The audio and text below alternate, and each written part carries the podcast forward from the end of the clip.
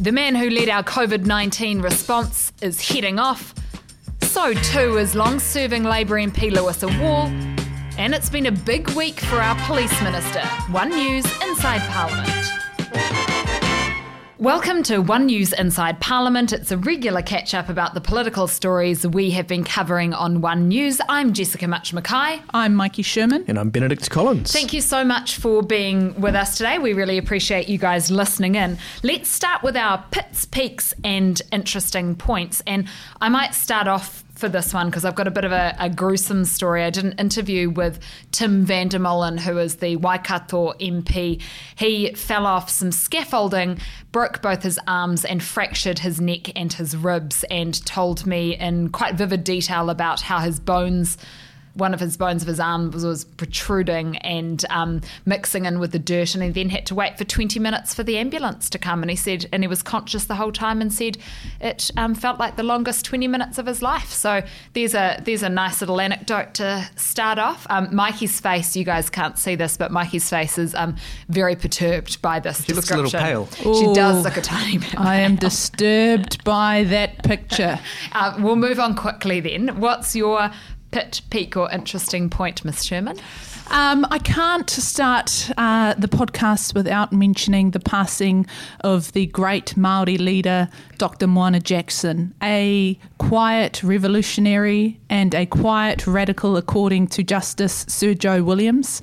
Uh, he was a game changer, change maker for te ao Māori. Uh, no reira, e taku rangatira, moe mai rā, takoto mai rā, haere atu rā koe. He was just a good guy, I think, too, from all of our mm. experience and dealings with and. Um, and a change maker right to the end with one of his parting wishes being that women be able to speak on the marae, a role generally reserved for men. And I think, you know, those of us in the political arena particularly remember the issue being raised at Waitangi last year with then uh, opposition leader Judith Collins kicking up a fuss about not being able to speak on the marae. Um, so one of Moana Jackson's parting wishes was for uh, women to be able to speak at his tangihanga. We saw the likes of Annette Sykes uh, speak on the marae, and he said that was because his. Um, you know, and this is obviously through one of his close friends, Annette Sykes, who said um, that you know his the people, his soldiers that had stood beside him and with him during his years of um, fighting for Maori rights and Te Tiriti o Waitangi to be recognised, his soldiers standing next to him were all women. Um, and so that was a, a nod to them um, at the end there, and it was beautiful. A really strong story on Friday. I'm well. going to swap out my peak and ask you to tell us a little bit more about this um, interview you've done with Tim van der Molen. Um, sure. How is he? He's, he said he's okay, but when I talked to him, he said, look, I can only sit for 15 minutes. And for a member of parliament, and he says, oh, I'm going to try and do some stuff on Anzac Day, um, you know, is it because he's the Waikato MP? And then he says he's going to try and come back in May to Parliament. And I just think, you know, for those, especially for MPs that, um, you know, they don't, they can't just come in and out of the house. So if you're sitting from two till ten p.m. with a with an hour and a half dinner break, that's going to be really tough with the back injury. So I feel like he's probably being slightly ambitious with that. And I think we're all in that position where you're like, yeah, yeah, yeah it'll be fine. But um, you know, he said he's made major advancements. Like he can now sit up. He was I did a Zoom interview with him, and he was gesturing with both hands, and he was, um, you know, able to to point to things. He still had a neck brace in though, so I do. Um, yeah, and Parliament's not the easiest place to get around, right? There's lots no. of steps, lots of you know pretty tricky doors and stuff for people to um, navigate around the place as well. Yeah, I just don't know if it's an environment where you can come and just dip in and out either. So I just think that they might have to, they might, he might have to do some work with the whip just to yeah. you know, go for it, go for an hour or so, or just when he's needed. But also, the other thing is, is with the power of Zoom these days, why not recover at home and come in when you need to? Um, you know, you're still representing and take that time to recuperate. I think mm. so, but yeah. Um, the other thing I wanted to mention as well is um, where we've got the prime minister heading off from her with her first trip overseas since COVID. Um, at the end of the month, she'll be heading to Singapore and Japan, planning to go to Japan as well. So that's a big step. Um, I'll hopefully, all going well, be travelling with her, and um, yeah, big a, a, big moment after two years of all of us being here in New Zealand, going up and reconnecting and making those face to face connections again. So um, yeah, that was a that was a big big thing for this week too not a pit, but perhaps another peak um, for all the political nerds out there, uh, in that the Tauranga by election date was announced uh, this week by the Prime Minister. So mark it in your diaries, 18th of June. Let's get to Tauranga. Find yourself a seat at the pub and watch those votes roll in. We do love a good by election. Eh? Yes, I love a good by election. Um, Interesting to note uh, from the ACT Party, of course, they've announced their candidate Cameron Luxton, not to be confused with Christopher, the other C, Luxton, but Cameron Luxton. No, no Chris Luxon. Chris, Chris Cam Luxton. What did I say? You you mix them around the other way. You said so. It's Christopher Luxon. Yes, but you said Luxton. So it's all right. This um, isn't this the whole point? Isn't that what, what? Joe, you've got Joe Lux, you've got Jo Luxton from Labor, you've got Christopher Luxon, yeah, from the Nats. Yeah. Now we possibly may have Cameron Luxton from ACT. I mean, tell me if you're not confused. Luxton. Cameron Luxton yeah. is the is the ACT Not party. Luxton. Oh well, it's spelt L U X O T O N. I mean, uh, personally, so, I think right. Luxiton sound like a lexicon. Look, if you've got a zero, if you've got an O after the X, you know, you're going to confuse people. Yeah, yeah. There needs to be a point of different, different. Yeah, totally. Um, but I do think that there's um, it will appeal to the ACT Party about this. Anyway, this, what I was going to say. L U X T O N. All right, can I just call out Jason Walls from the New Zealand Herald, my no, very best. ZB.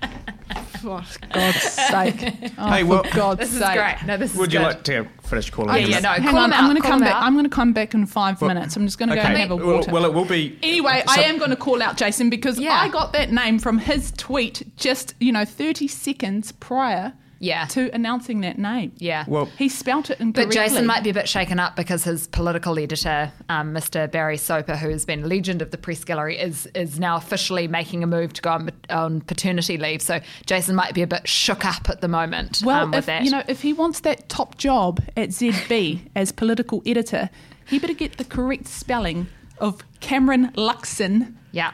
Luxton. Right. Yeah. oh, for God's sake. Hey, Maiki, but Thanks you're... for joining us on One News Inside Parliament. My, it's my first podcast out. back yeah. for a while, guys. Did I mention that I hey, had COVID not too long well, ago? You're not, you're not, the only person who gets things wrong, Maiki. Um, last week, um, our, our podcast also made Radio New Zealand's Media Watch program. Now, they, they ran a little segment of um, uh, Jess talking about some of the um, David Seymour's zingers that they made, but they butchered the name of our podcast. It is Inside Parliament, not Inside Politics. And shortly before they did that, they also got the job title of a journalist wrong. So, yeah, getting a few things wrong there on Media Watch, too. Yeah, but well done. Benedict is the Media Watch of Media Watch. The Watcher. He's the, watcher. watchdog yeah. of yeah. the Watcher. Anyway, so, moving on to yeah, Shambles. let's talk to, about to bigger news. Dun, dun, dun, dun, Dr. Ashley, Ashley Bloomfield. Yeah, he's leaving early. Yeah, a year early from his contract. He was meant to, um, the, it's five terms for a Director General of Health. Um, they don't always see out the five years, um, and Dr. Bloomfield is deciding not to. And um, yeah, announcing his resignation on Tuesday morning, wasn't it? So, um, you know, there are a few tears in the. In the press gallery, I think you know, regardless of how people Were feel there? about. I From not, who? Not in our Name office. and shame. No, the I don't. shame. I don't think we should, just in case Media Watch is listening again. Um, but I think that you know, regardless of how you think some of the you know some of the stances that the government has taken, you have to. I think most New Zealanders would agree that um, Dr. Ashley Bloomfield has done a um, very strong job of communicating to the public and advising the government um, in his role as Director General of Health. And it was really interesting when we went out, and granted, it was in Wellington on Lambton Quay, so that's, you know, a, a pretty up to date, educated um, part, part political part of New Zealand. but when we asked people, you know, what do you think of Dr. Ashley Bloomfield, there were some quite emotional responses from people, you know, just describing his character and, and saying they were quite sad. So, what what did you guys make of it? Oh, look, hats off to the guy. I mean, he did a stellar job in a very difficult time and a period of the unknown. You know, it was just a whole new territory for the entire country. Um, and yeah, you have to say that he that he did a good job. It's funny. I can remember a couple of years ago, he, um, Dr. Bloomfield being at um, a select committee.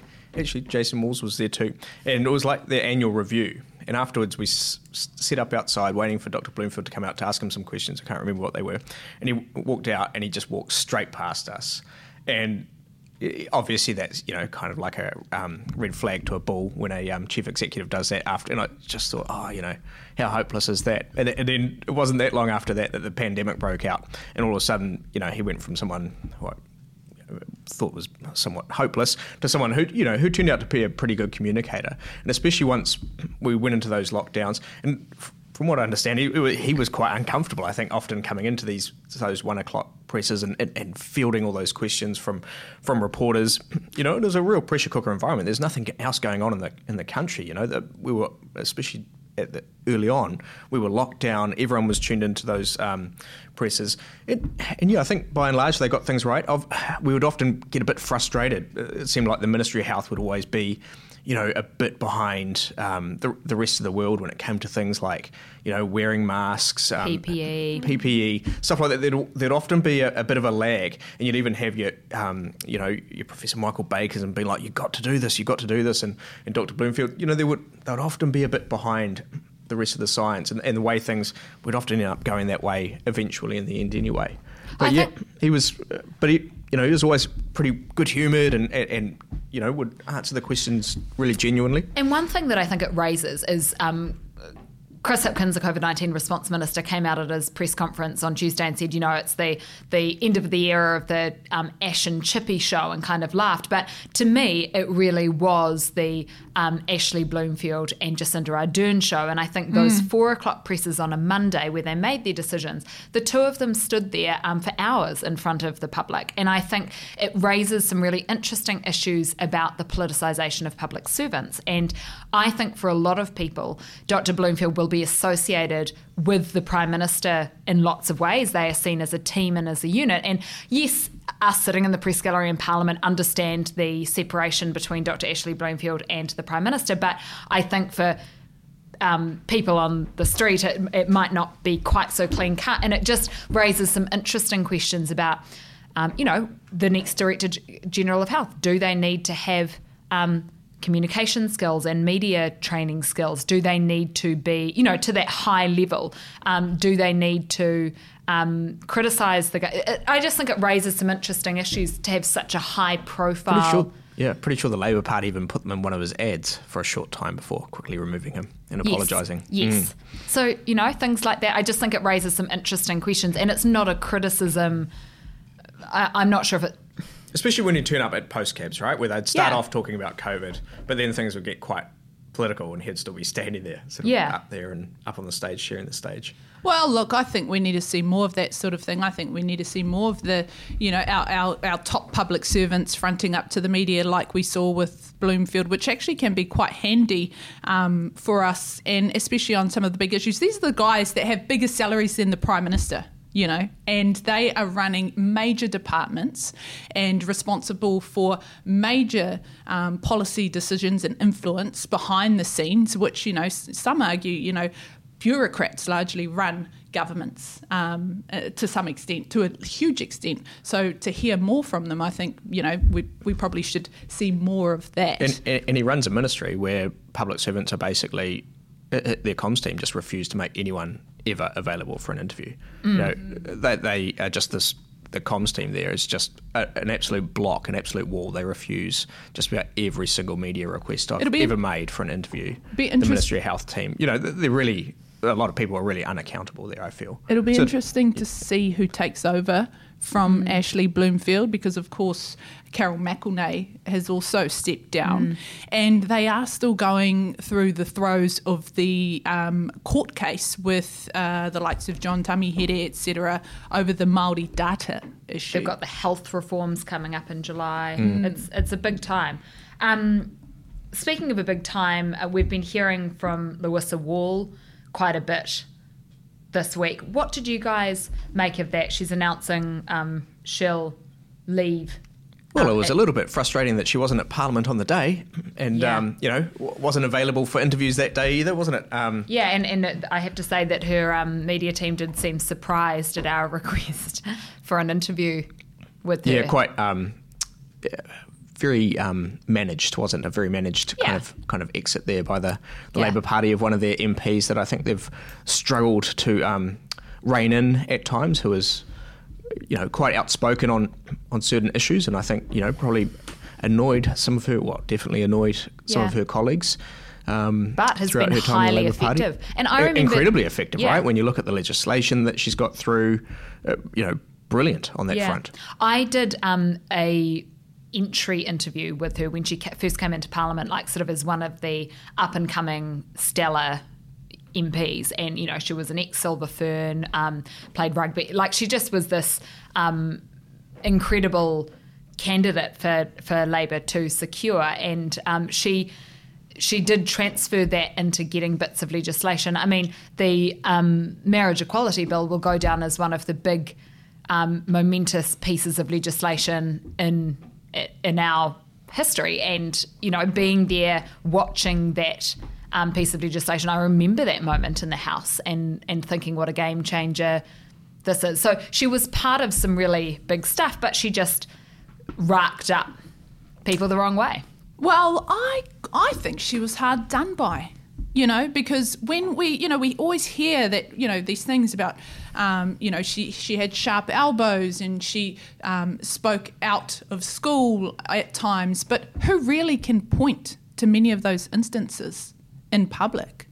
Was it behind closed doors? Like, why was she not um, promoted, given that she did secure Labour's only huge major win during its time in opposition?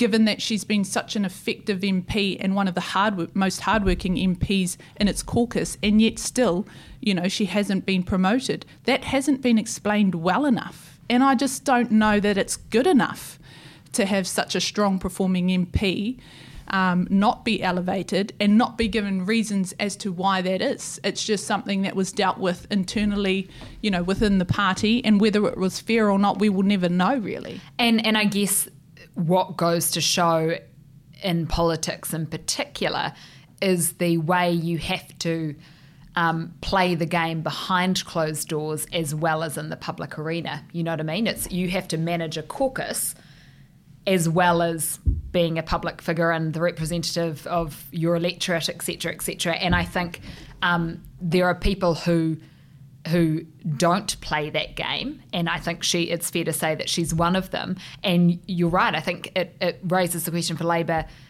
You know, do you is that something to be valued, um, or is it something that holds someone someone back? Yeah, is it? Yeah, that's right. Is it something about? So she's moving on now to to what role? To She the, is the Pacific Gender Equality Ambassador, f- freshly um, appointed by her um, colleague Nanaia Mahuta, um, Minister, um, Foreign Affairs Minister. So yeah, I, I suspect that may have played quite a big role in her quiet um, Well, it's- departure.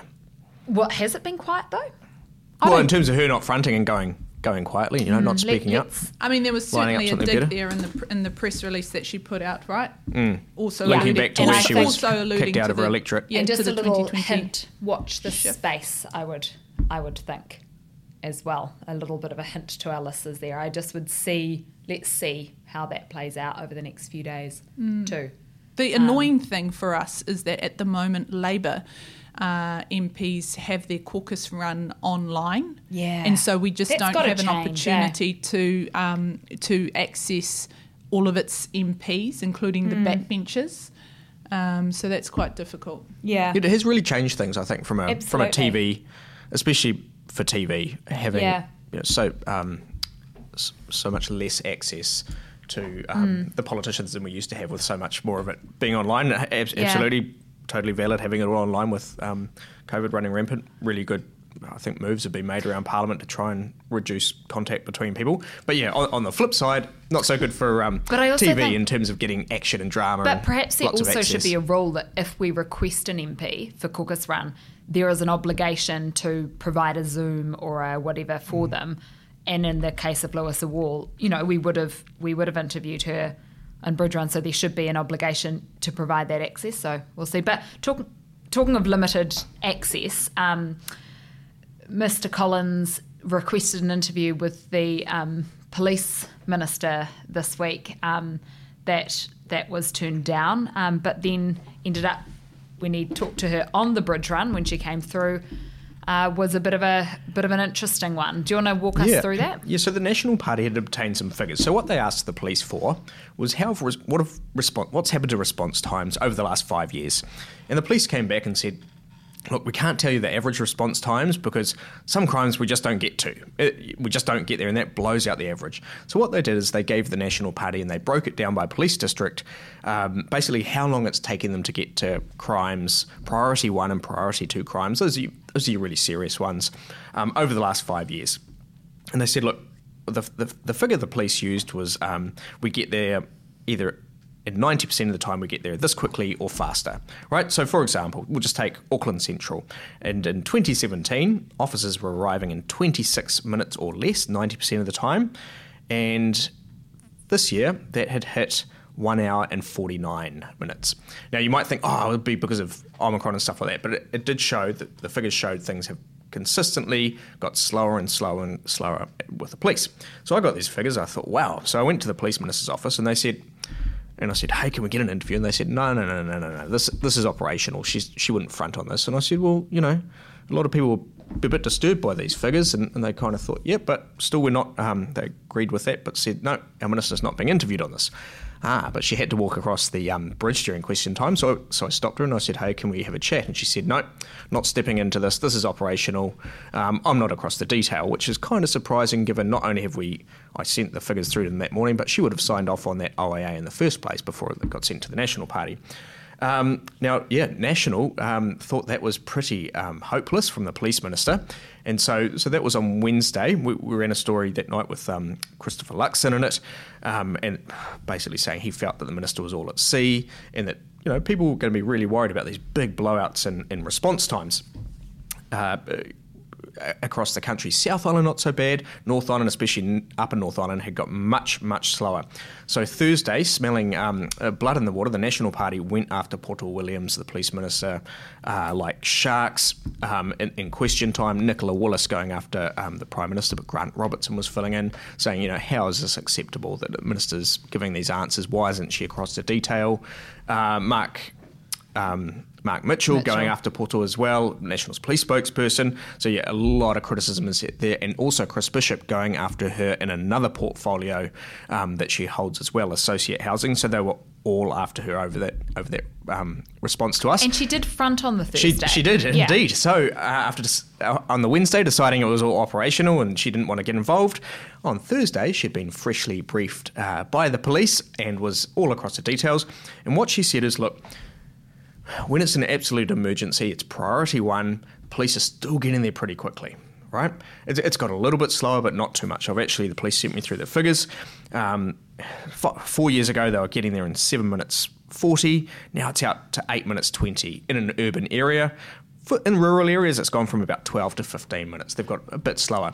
But she said it's those priority two cases, the next level down, and that's where, say, there's an offender present. Maybe it's someone breaking into your shed or whatever, someone breaking into your van, but you're not physical. That's where it's really blown out. It's taken the police a lot, lot longer to respond in those cases. So yeah, pretty interesting um, detail there uh, about what's happening with like, police responses. and did you get a bit more detail about um, why that is happening at that priority two level? Yeah, so there's a few things going on. So there's um, a huge amount of mental health call outs, right?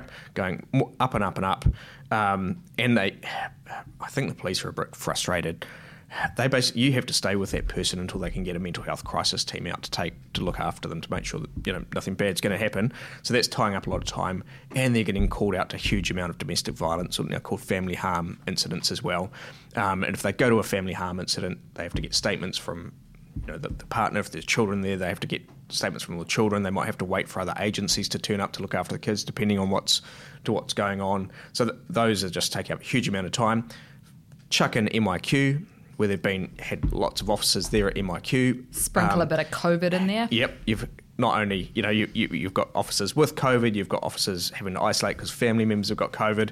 Yeah, a bit of a perfect storm here, and that was mm. responsible mm. for those huge blowouts and that ninety percent of the time data that, that they uh, originally supplied the National Party. So pretty interesting story there this yeah, week. and interesting to be able to give that background, and I guess that's what we try and do on the podcast is take you a bit inside, um, you know, the background of, of what these stories are. Did you have some last thoughts? Yeah, I think the background is that it was an absolute shambles by Poto Williams, and she should be watching her job. If there's a reshuffle, surely her name may be on the list. Because this isn't the first time she's raised eyebrows as to whether or not she's competent enough in her role. She's been under sustained pressure in that portfolio, and I think this is just ex- a, a time where you, Benedict, but also the National Party have found a chink that they've been able to, or a little crack where they've been able to pick at that will just, you know, kind of widen the holes in her performance.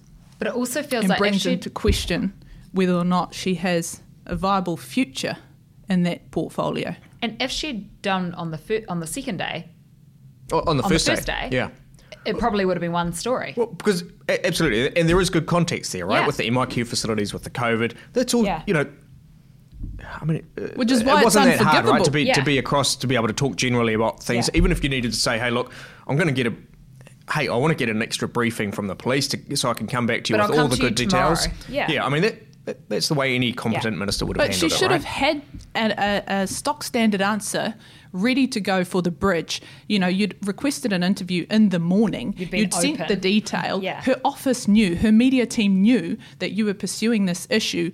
Of course, they would expect you to be on the bridge obviously she was walking the bridge and yet she was ill prepared. I mean, if I was Andrew Campbell, the chief media, you know, manager for the Labour Party for the government, I'd be going over to whoever Poto Williams press secretary is and having a word or two with them as well. Absolute shambles. And there we go. we'll leave it there. This was One News Inside Parliament, our regular catch up about the political stories we've been covering on One News. We are on the gram, Twitter, and Facebook. And Media and Watch. Yeah.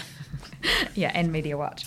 Um, it's available most weeks on your favourite podcasting apps, and we'll see you guys next week or the week after. Toodaloo.